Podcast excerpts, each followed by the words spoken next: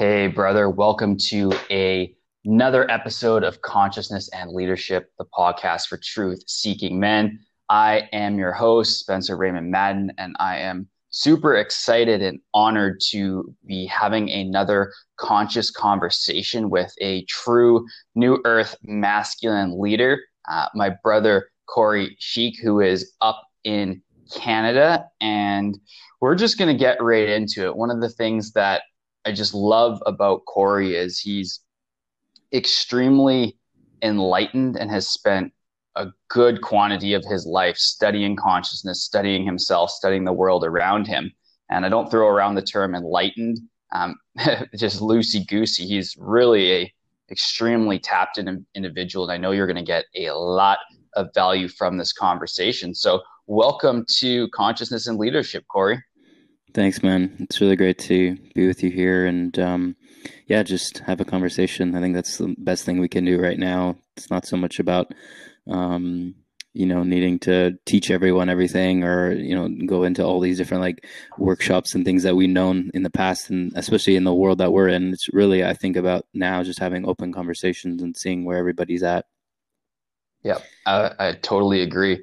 So let's just let's get right into it, because I know earlier this year you had been investing a lot of your time and, and energy into putting together a really common through line with some of the presentations that you've you know you've offered as a gift to the world around you know what the heck is really happening with our society and this you know quote unquote ascension process we're going in. So I'd love to just turn it over to you to give us you know the the nitty gritty, the the quick and dirty version of some of this studying and research that you've been doing. Nice. That's a fun, that's a good way of putting it. um, yeah, I mean, it's been a long ride. I mean, at least just, just at least a small background for people to have context, you know, where I'm coming from. I mean, I'm just a normal, mm. normal Canadian dude, you know, like I grew up in, in mainly in Ottawa. I mean, my dad was in the military, so we were all over Canada and, you know, doing the kind of tour, if you will, and all these different schools and learning and adapting through my childhood. And I think, you know, like many people in their childhood, um, you know, we go through all kinds of different challenges and, and things in a world that, um, you know, has a, a certain amount of opportunity. And certainly I think we've, we've kind of mastered maybe the survival game, at least on some degree. I mean, at least in Canada, we're fortunate, but, you know, in other places in the world, we still haven't really mastered that. So, I mean, we're still at base level there, but you know, when it comes to the element of us being able to thrive, for instance, you know, and really live in a in a way that we aren't, you know, faced with so much discomfort and pain and, and more so suffering in, in our life, because, you know, pain and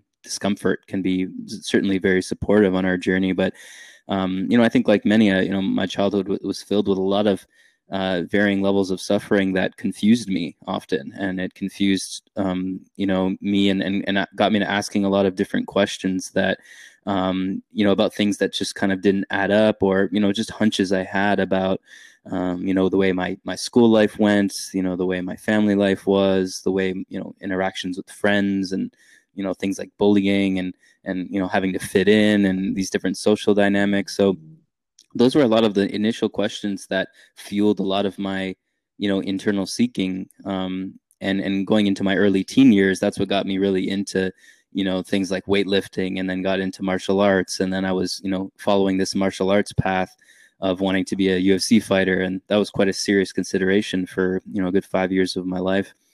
And, you know, this was all kind of fueled from, uh, I would say, this kind of anger I had, or this, this kind of deepened desire to uh, have more control over my experience and, and my well-being and, and what I felt like I wanted to do, rather than, you know, either A, being told by teachers, society, parents, friends, et cetera, or um, B, you know, just again looking to find a sense of identity and, and who I truly was. So, you know, the the whole fitness and and martial arts and sports and all that, I feel like that's a common topic, especially for you know the men listening to this. Um, you know, it's it's often a path that we kind of go down because it's kind of such a conditioned idea. And it's not just conditioned, it's, I think it's very natural um, that we kind of go down that physical path, you know, because we want to move our energy, we want to access our masculinity, we want to feel that power within us, and then how that's mirrored outwardly. And so that was kind of the initial kind of trajectory in my life that, um, you know, some people don't see as relevant as to why that relates to the awakening path now or even this year twenty twenty. But it, it, it is such a big topic because that fuel that that kind of engaged me into that, and then business, and then the kind of pickup artist scene. I was really in that in the initial personal development kind of Tony Robbins phase, I like to call it, you know, um, my early twenties. Right. Um, and that that was all kind of precursors into, you know, going down the business route and then fa- finding myself in a lot of challenging situations in that business space, which led me to things like meditation and, you know, spirituality and, um, you know, all, the, the whole shebang, if you will.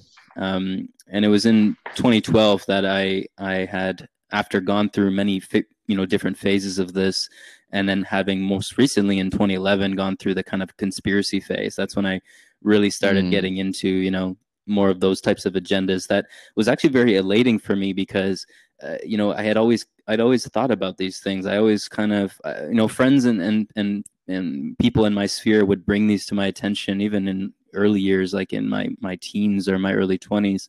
And I never really was interested because I was more focused on just making money, having the women, and, you know, going that traditional male route, you know? Um, But when I when I came to this, it came at a time where I was deep in entrepreneurship. I was deep in, um, you know, this this kind of trajectory of not living the nine to five life. I just dropped out of university in my fourth year.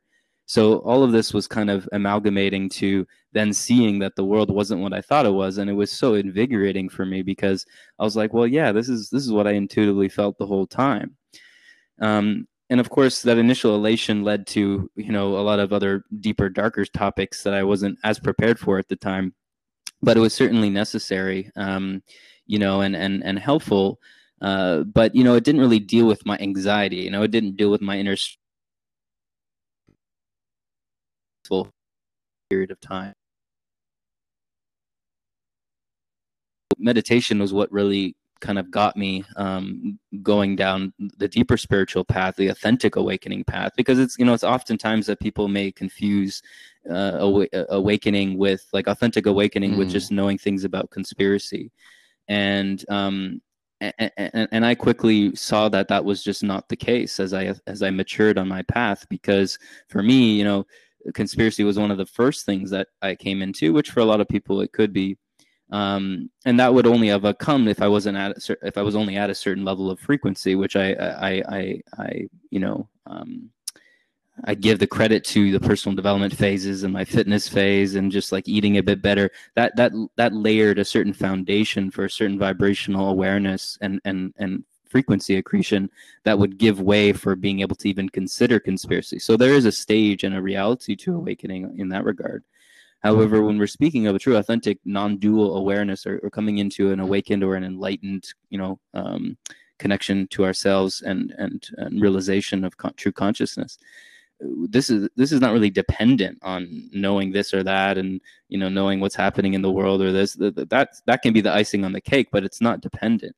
And I I've, I I it took me a while to actually really get to know that and understand that. It took me a good you know four or five years of diving into a lot of the authentic practices of meditation and yoga and tantra and, you know, more advanced Buddhist and Tibetan Buddhist teachings and all of this. And as that kind of navigated me through the journey, I more and more just focused on, you know, well, the only litmus test I can really bring to what my level of awakening is, is, is whether or not I'm coming to a place of deep and peace within myself, whether or not all this information, all this study, all this knowledge has actually been worth anything in regards to how do I just feel in this moment? You know, do I feel okay? Do I feel uh, content with myself? Do I feel content in the, my placement in the world, et cetera? And so this, you know, like I'm sure, you know, too, you know, we go through many layers of humbling in that regard, which continue to dismantle, you know, our belief structures, even what we call spiritual belief structures. You know, and we may hold a spiritual belief structure that for a certain phase is helpful, but then as we go into a different phase, it's no longer. And we have to be willing to, again, humble ourselves to the unknowing aspect of the journey, as much as it, as much as the journey is about coming to knowing, you know, our true wisdom, right? So, um, I mean, I've gone into a little bit of a tangent here, but I really wanted to give context of, you know, where I've, where I've come from, because at least the past four years, um, it's been a bit different. I mean, it was in twenty sixteen, I came to a different teacher that um, kind of, in a sense, was put an end to my seeking. In December twenty seventeen was when I uh, came to realize the true nature of myself, at least as an initial foundational sense. And people term that as, you know, a certain level of awakening or enlightenment or whatever, but it really isn't the end at all. If anything, it's the beginning to something completely new.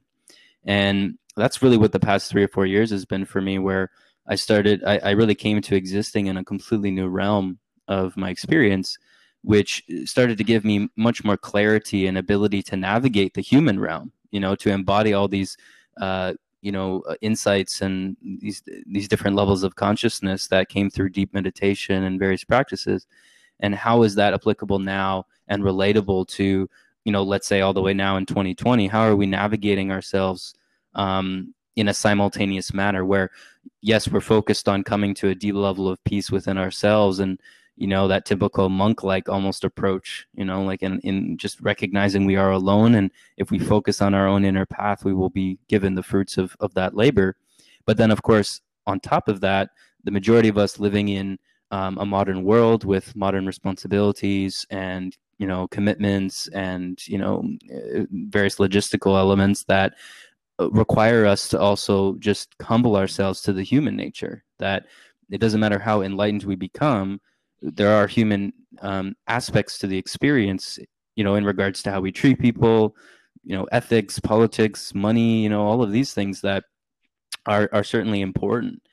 And I felt, at least personally, I don't know about you, you can probably share on this too, but I, I felt like a, a lot of that has coalesced this year, you know, where, um, you know, even one thing that I feel is important to note, like I, you know, I know a lot of, uh, I mean, there's not, in retrospect, you know, in consideration of the population, it's not too many people, but I, I know a, a certain group of, of people that I view to be, you know, highly awake, and people that, a lot of people, a lot of these people that some don't even know about, they're like unknowns in the scene, but I've always gone to for mentorship or, um, you know, just wisdom.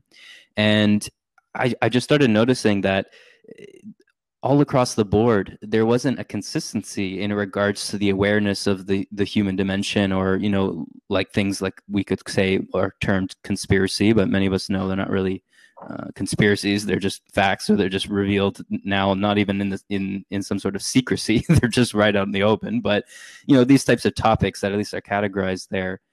Um, I started to notice that, you know, some of the most enlightened, quote unquote, beings that I knew, um, some of which were just starting to get into this type of knowledge. They, they had really no idea. Maybe they were holding a certain frequency, a certain energy, a certain awareness, but they were still like babies in, in that regard, you know? So I found that really interesting, because for me, it was always a consistent element through my path. I was always aware of, you know, kind of what was going on, and I could always see through things. Like if something popped on the news, you know, within an hour, I'd probably be able to figure out what's actually going on there, you know? Um, So it was just, it was really interesting to me, because it was like, yeah, like it, it's not linear, you know, not everyone knows this or that. You could have one person that believes this, you know, that's very enlightened, mm, and another person that's mm-hmm. very enlightened that believes like the opposite, you know, it's, it's, it's a really, it's such an interesting thing, you know? Um, and, and the reason why I'm bringing that up is because I feel like this process is very individual, especially when we're speaking of twenty twenty, that, um, you know, above all, if we're devoted to truth, we're going to have that revealed to us. It's just that it may be revealed to us at different times and in different ways, um, that still may be on the surface seemingly quite different, but there's still like a commonality at the core, you know, like a, like a respecting of each other, and a, and a, and a compassion for each other, and understanding for each other, even if beliefs are, you know, very different.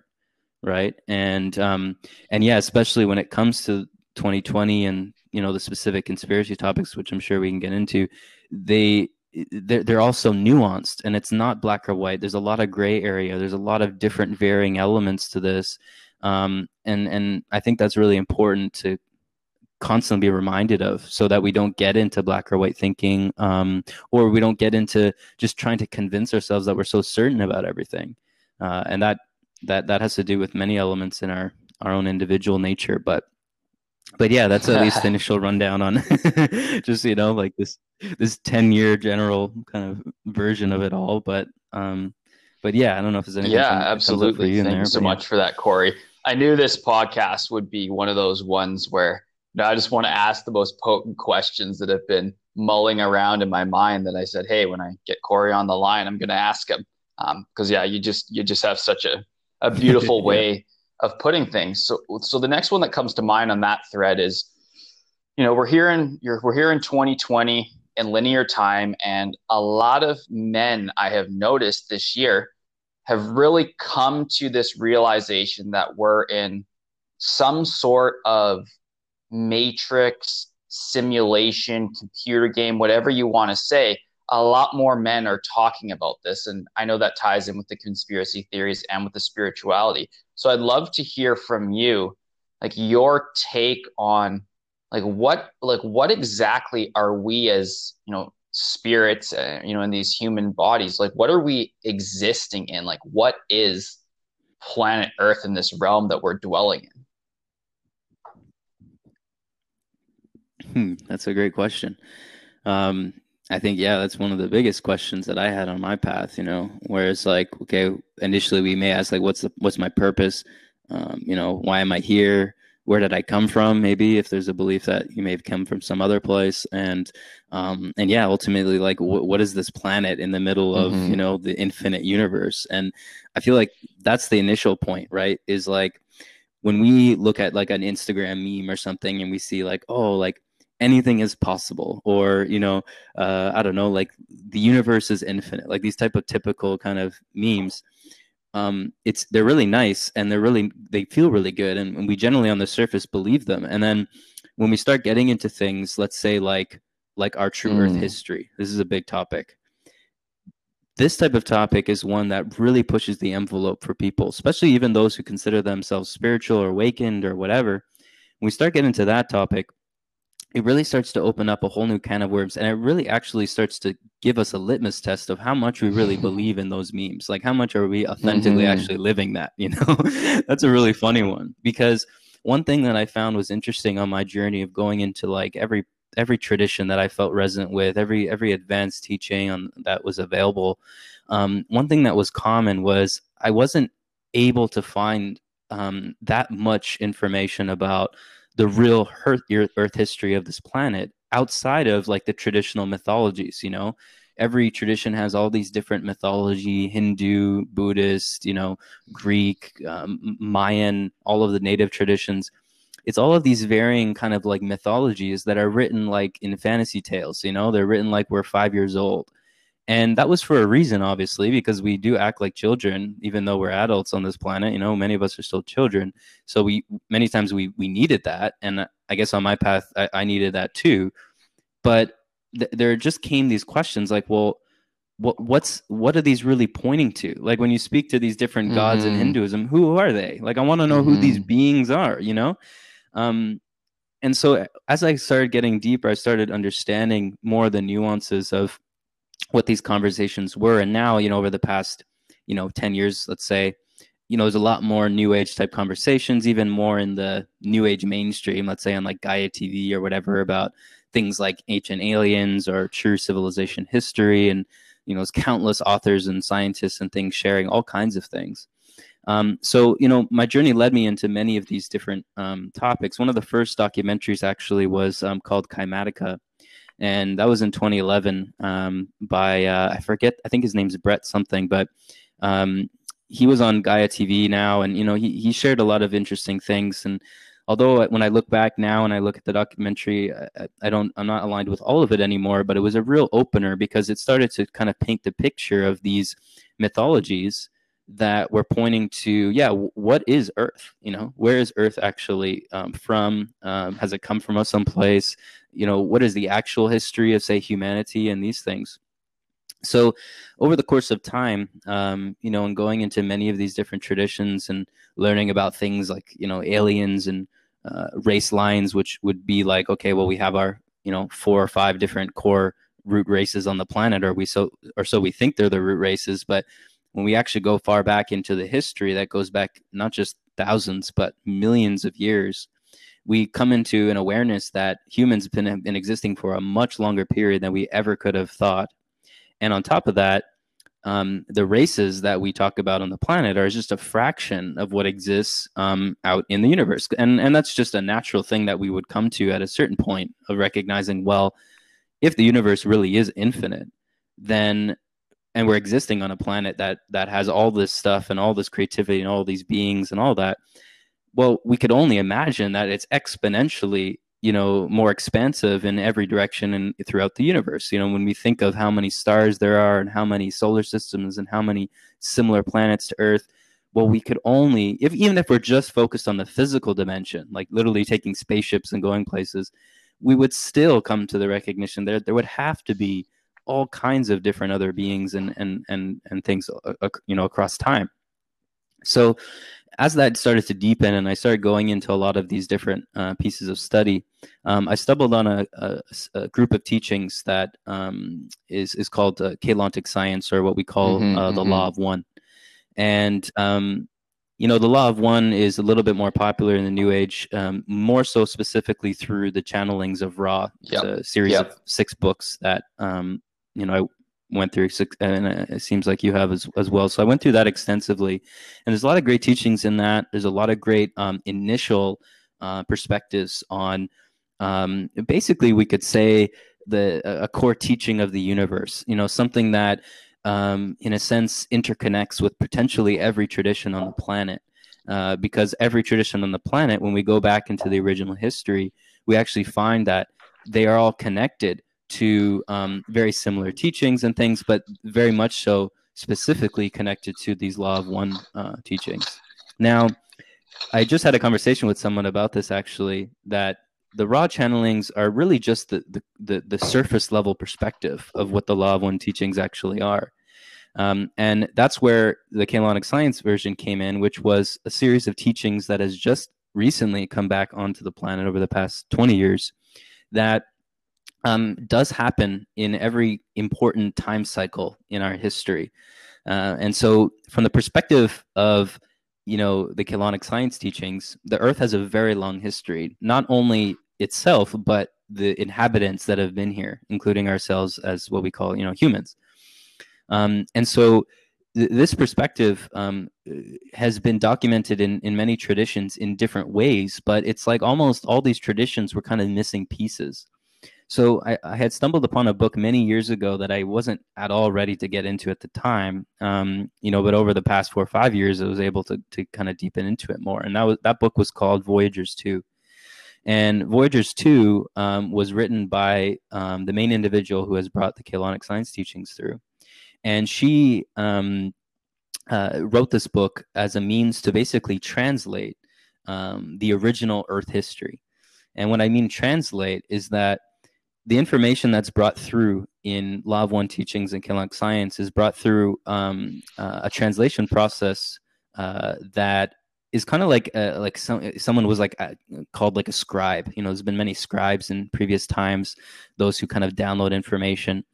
Um, this scribing happens in a very unique way because it's basically um, scribed in um, through almost like a connection to these specific hard drive disks. They're called C D D plates, cloistered door Torah plates.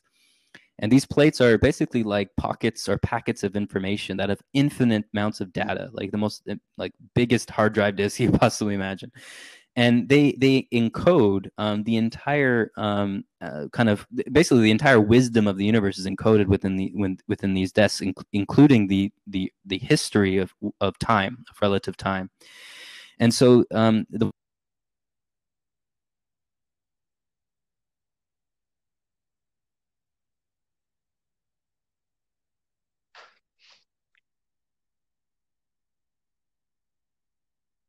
looks like you dropped out there. Oh, you just dropped out there briefly. You were just saying the Voyagers okay, two there book. You go. Okay, hopefully I'm keep this uh, connection, but we're good. Um, yeah, the the Voyagers two book um basically uh, goes through this entire um, history.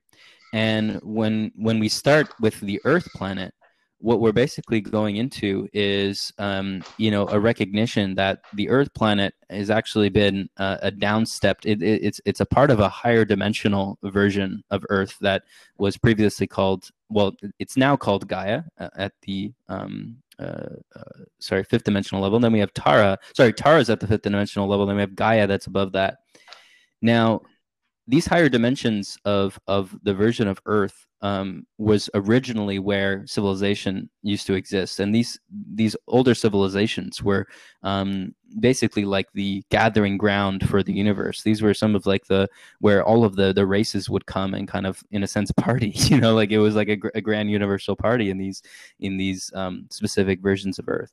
But through you know the process of specific moments in time in our history.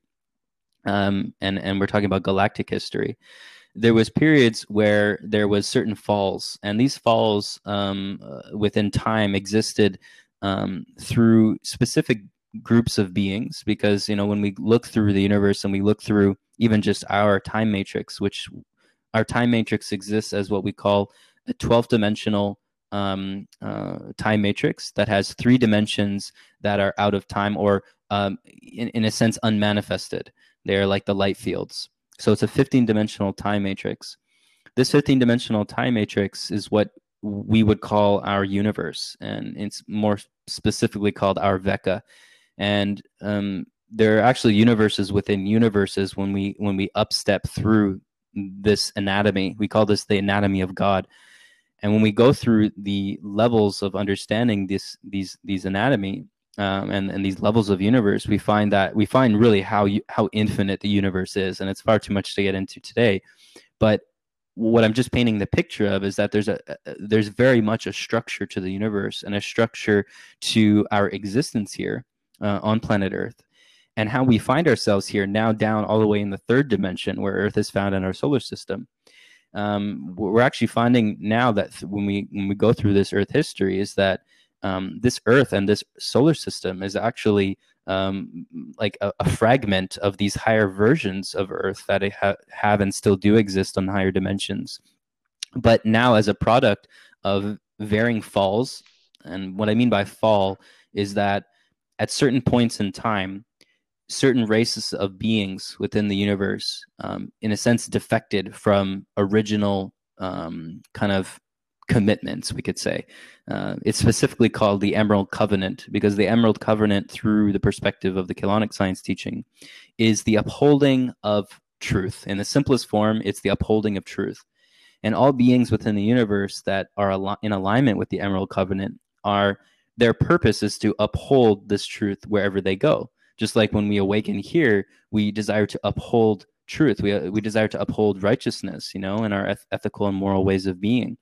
Well, this is no different on any level of the universe, but just like we find ourselves here in this planet where there's beings who do not choose that, this does happen and has happened many times in the highest dimensions of, of our universe. And the original fall happened at um, the eleven and a half dimension, uh, where um, the original fall of Lyra uh, occurred. And Lyra is the um, star system that exists at the twelfth dimension, which essentially is the kind of origin point for this entire universe. Uh, and then from there we have Andromeda and Arcturus and Sirius, uh, A and B, you know, Gaia, Tara, and then we come down all the way, um, you know, into Earth. And so, um, you know, the history of how Earth has gotten here and this whole universe is, is a very long one. But that original defection, um, I forget the exact time frames, a few billion years ago, but that original defection that happened in Lyra, Um, has been documented in um, traditional scripture. Uh, for instance, in the Christian Bible, it's actually depicted as the fall from Eden. Uh, the fall from the Garden of Eden is exactly this, um, this happening. And so that uh, storyline um, of, of the defection actually happened many times. It happened at many different layers. And the most recent one um, uh, that kind of got the Earth where it, it is today Uh, happened on Tara, which was our original um, kind of home ground. It was our original kind of version of this Earth. Um, and that defection actually resulted in, um, you know, the kind of uh, what we what we would see, see to be a massive explosion. Um, but in a higher dimensional field, it kind of happens a bit differently. But that that explosion basically resulted in the downstepping of that solar system to basically be created as, as fragments. Many of the planets here are actually fragments of uh of of Tara, you know, of, of the higher version of Earth. So it's an interesting discovery, and science, I'm sure, will we'll figure this one out at some point. Um, and I mean, I'm, I'm all sharing this, you know, as a theoretical version, but when you really get into it and you really study it, especially when you've studied many different cross references, you start to see the correlations. And um, again, in my view, Voyagers two and Kalonic Science is one of the more comprehensive, if not the most comprehensive, uh, version of our Earth history that I've ever seen. It goes, it goes into everything. Um, and we haven't even got into the discussion of where humans originated from, you know, and in the stories of, of Voyagers two and, you know, all the teachings that have come through, the the origin point for Earth, for humans on this Earth, was five hundred seventy-five million years ago as the original angelic Tyrannisium human, which essentially was the kind of breeding ground of the core races, the core kind of leader, Christic, Emerald Covenant um, light beings that came together to bring their D N A and bring their kind of genetic coding to create like a super race, you know, literally like a super race. And, um, and that's who we are. That, that is essentially who we all are in some form of another. Anyone who's listening to this in some degree is going to be connected to that original kind of race line. Right. So, um, but when we're speaking five hundred seventy-five million years ago, I mean, this is beyond most people's conceivable idea of, of, of a history, you know, and, And so there's been many, many, many happenings since then that have left us to where we are today, which is um, a cut-off version of that original human. You know, we have access to that, especially, you know, if someone identifies themselves as a starseed or an indigo or crystal child. You know, an indigo child is essentially one who holds that original blueprint, original D N A, um, not necessarily fully embodied in the physical dimension, um, because that's not co- entirely possible here yet, but It, it it is it is a possibility as we continue to move forward. You know, we're we're all going to continue to access different parts of our dimensional blueprint and, and our D N A, which is not just a twelve strand D N A. Some of us having upwards of twenty-four to forty-eight strands um, of D N A, which, you know, uh, give us access to to everything, really. You know, um, so one thing that I didn't mention that that maybe would be important. And I think it's actually very important in understanding conspiracy knowledge, because for the common person getting into conspiracy, if they don't have or not given an opportunity to explore histories of what we're speaking about here, which, you know, we're just touching the surface, but at least giving us a more galactic perspective, you know, like a more of an eternal perspective. Like, yes, if I'm going to become enlightened, that means I'm, I'm aligning with myself as an internal being. So what does it mean to exist eternally within the universe? It's not like, you know, when we traditionally think of enlightenment in Buddhist tradition, I know that's what my perspective was. It's like, oh, you just exist in a nothingness void. You return to source, like everyone says, you know, but it's like, well, what does that even mean? Like, what does it mean to return to source? Is that even the case? Or do you just realize your source nature and your source self, but simultaneously then co-create and exist within creation, you know, eternally, going to universes and planets and, you know, having conscious memory of where you've come and where you're going? This is, this is what it, that means to me, you know? Um, and so again, to have a clear consideration of, of conspiracies and, and, and actually see like, yeah, how could people be so evil, you know, in some regard, or how could there be this on the planet? How could this be happening in certain ways? Well, when you understand that the whole universe has had this issue for a very long time, and the original defections in this universe basically ended up, I mean, it's like a Star Wars movie, really, but the, the essential premise behind what we're speaking about is that those original defections caused a rift within this entire universe, basically bringing us into a phantom, or what we call like an A I-ruled uh, phantom universe, a, a black hole universe, where so much of the distortions that occurred from those original defections, and then continuously from there, continually brought ourselves where we are here in this earth into, um, you know, potentially a, almost a point of no return, where the whole universe was falling into essentially a black hole system or, or a fallen universe. So this brings a, a whole new discussion, because then we see that a lot of this distortions we find on the planet, and, you know, even things that we think are natural, you know, even in the spiritual realm, you know, a lot of times, you know, people are t- throwing out teachings that seem so, so, so real. It seems like, oh, this is just natural. It's found in, found in nature, like, you know, certain sacred geometries and all these different things. But when we take into account the true Earth history and the fact that this Earth in particular is existed in a fallen or a black hole universe for a very long time. Well, what we find in nature is not necessarily a representation of true nature.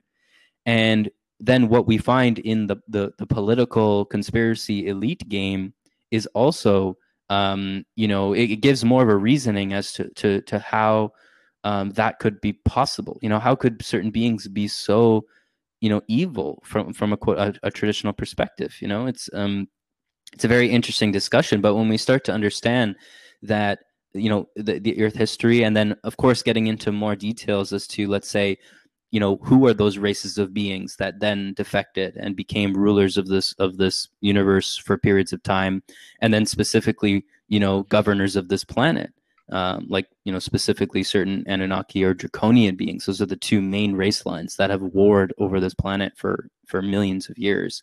And then we have the original human race line, which is like the third group that, you know, is here to kind of be a governor, to be a guardian uh of of of this, and to do the work necessary so that these beings who are warring, you know, can't war any longer.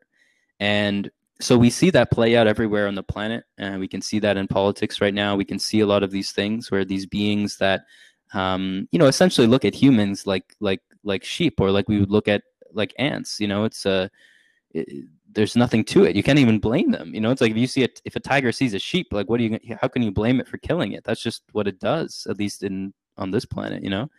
So um, for me, that helped give a whole different level of understanding and actually compassion for everybody because of what we've gone through over for, for such a long, long period of time, you know? Um, and yeah, so I think I'll wrap that one up because it's a long one, but I, I will, I will, I will say, you know, in regards to this information, um, it's just information. You got to take it for what it is. But the second thing is, you know, it, it can be distracting for you at a time. Maybe this is not necessary, you know, maybe it's not helpful to understand all these things, but at a certain point it may be. And at least on my journey, I always look to have more of a holistic viewpoint on my path. You know, for me, understanding spirituality and true awakening while simultaneously understanding the conspiracies and the, the earth agendas and all that, that was all so helpful. Because it it it it all can, came down to truth. What is true, you know? And while some people may not resonate with that, I feel, you know, it's all a product of our own individual path, you know? So, yeah. Whew, I was loving that. I was loving that. And it's definitely, from my own perspective, something within, yeah, probably since the start of like twenty twenty, where I've stepped more into my own research and my own understanding of, you know, galactic, I'll say it in quotation marks, because for the longest time I was running around as a masculine leader, not really thinking past the just the stars and the constellations mm-hmm. that we look up on our little map, and they have a name. And this entire year has just been a massive opening of me to uh, just the deception and the the, for, the forgetfulness of, you know, men, women, and children around Our, our true history. So I thought that was a really great synopsis. Now, one thing that I know a lot of men are going through right now is this whole idea, um, you know, you had mentioned there's, you know, the fifteen different dimensions, the fall, all of this stuff. So like we have the three D, which most people can understand. And then there's, you know, they talk about the four D, and then they talk about how, you know, this ascension, this awakening is rising consciousness, rising men into the fifth dimension. So can you just speak to the men who are starting to, you know, remember, maybe they're, you're waking up to spiritual gifts, um, as many of these men are who email me. Perhaps they're just starting to see past the, the control, the control matrix and illusion. Like, what exactly is the third to the fourth, the fifth dimension for yeah, these that's men? A great, uh, that's a great question too. I mean, There, there's different a few different pieces to this. I, I would say to premise that um, the typical ideas about, you know, ascension to fifth dimension and and and these very things, it, it's both very simple and it's also extremely complex in, in the regard that um, you know, it's like we're not just going to five D tomorrow. You know, that that is that is quite a process, and it it is literally a process of uh, a, a certain transfiguration. Like we're we we are moving to a different potential place, and that's where, you know, the conversation of getting into understanding some of these topics we talked about, and understanding, you know, uh, ascension mechanics and you know, what does it really mean to actually be able to navigate your, your path consciously, you know, because death is going to come to our doorstep at a certain point. So well, understanding how we're going to navigate ourselves um, would be the question there. Right. So that, that's not something for everyone at this time necessarily. And it's not something you got to rush into, but it is something I want to preface.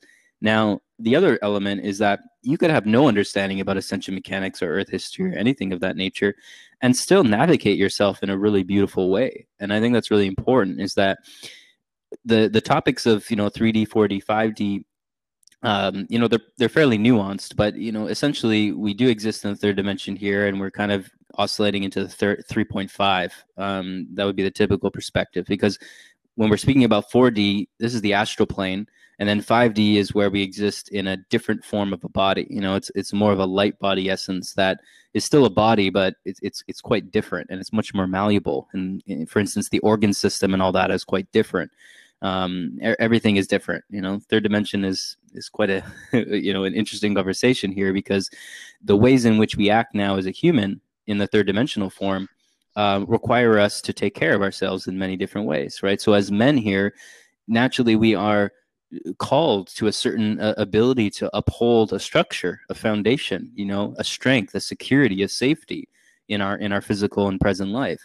And that's not so much a product of needing to do a million things, but it's a certain energy that we hold, right? It's a certain um, foundation and strength and courage within ourselves that's important, especially within a time where there's a lot of uncertainty, right?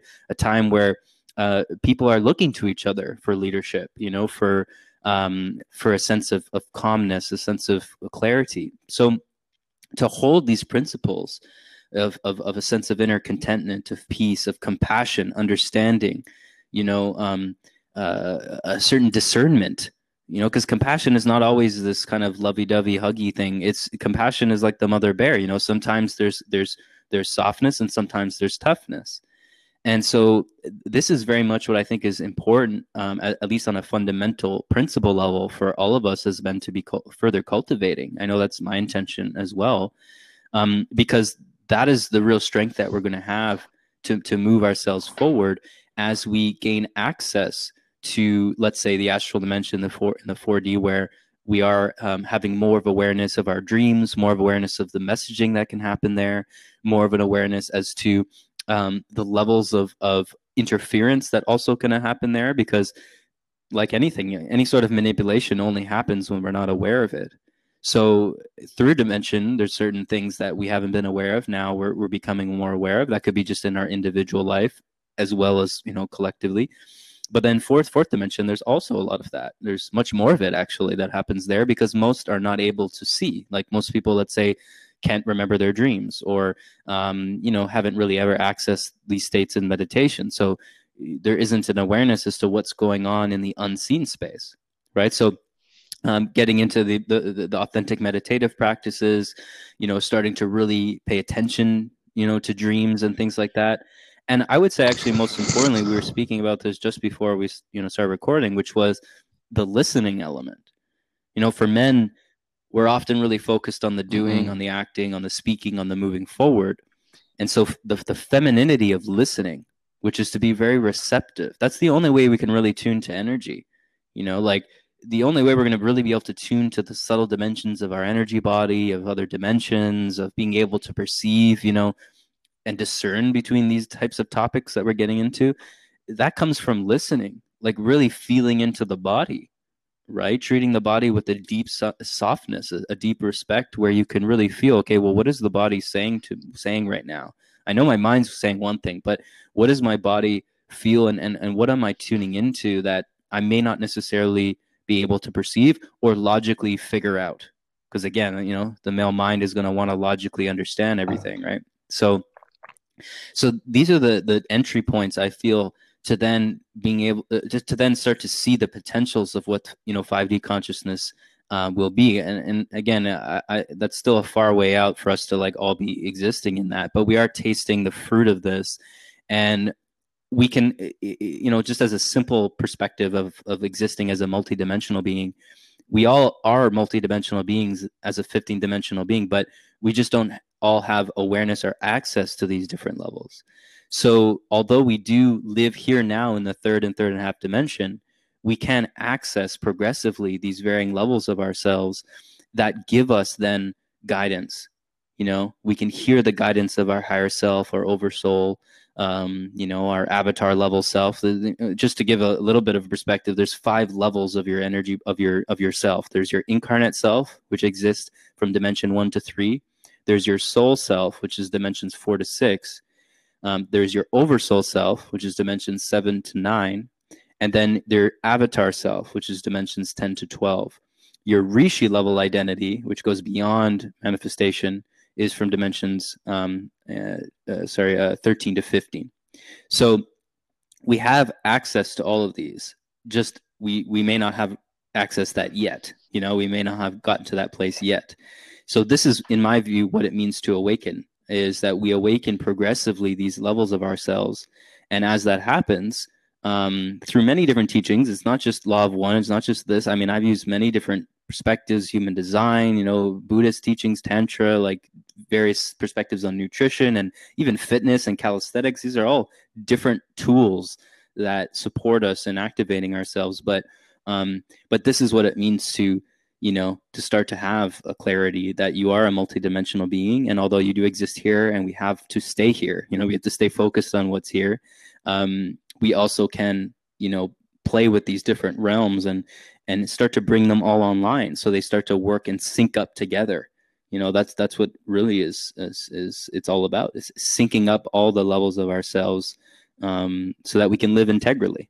You know, that's, I mean, that's what it means to be integral, you know, to, to match your thoughts, words, and actions, right? So to match up the levels of your being is essentially the same thing. It's just a little bit more, more of an expanded version of that integrity. Yeah. Awesome, Corey. That was beautifully said and a perfect note to conclude this on. I know there's going to be plenty of men messaging or Instagramming and all that stuff about a part two. So I know we'd love to have you back on the podcast at some time in the future to keep, yeah, man, to keep totally going down. deeper I mean, on this. I can go forever and so many important topics right now. So I love it. I appreciate you bringing me on and everyone watching, taking the time to, to go into this. Some things may have, you know, they may push some, not necessarily push buttons, but they may be outside of traditional perspectives shared. But as long as you keep an open perspective and then go through your own process of discernment, you know, that's all that I think is really necessary. Mm-hmm. Yeah, that is New Earth masculine leadership in a nutshell. So before we hop off here, Corey, um, how can men follow your work, your writings? I know you're pretty prolific when it comes to um, communicating some of the stuff that's coming through you and some of your research. So how can yeah, men so, find uh, out more about what you're doing? My website, eyp dot life, has uh, a good portion of a lot of things um, I've shared, but I'm still I mean, like catching up on that. So um, most of my sharing is happening through Instagram, uh, Infinite Chic, um, and then on YouTube, same handle, and uh, Facebook, Corey Sheik. I just got deleted. I'm just back from after getting deleted, so so I have like fifty friends there. Um, so I'm I'm slowly building that, but I don't know. I don't know. Instagram seems to be the core place right now. Yeah, cool. man. Thank awesome, you. Corey. Thanks for your time, brother.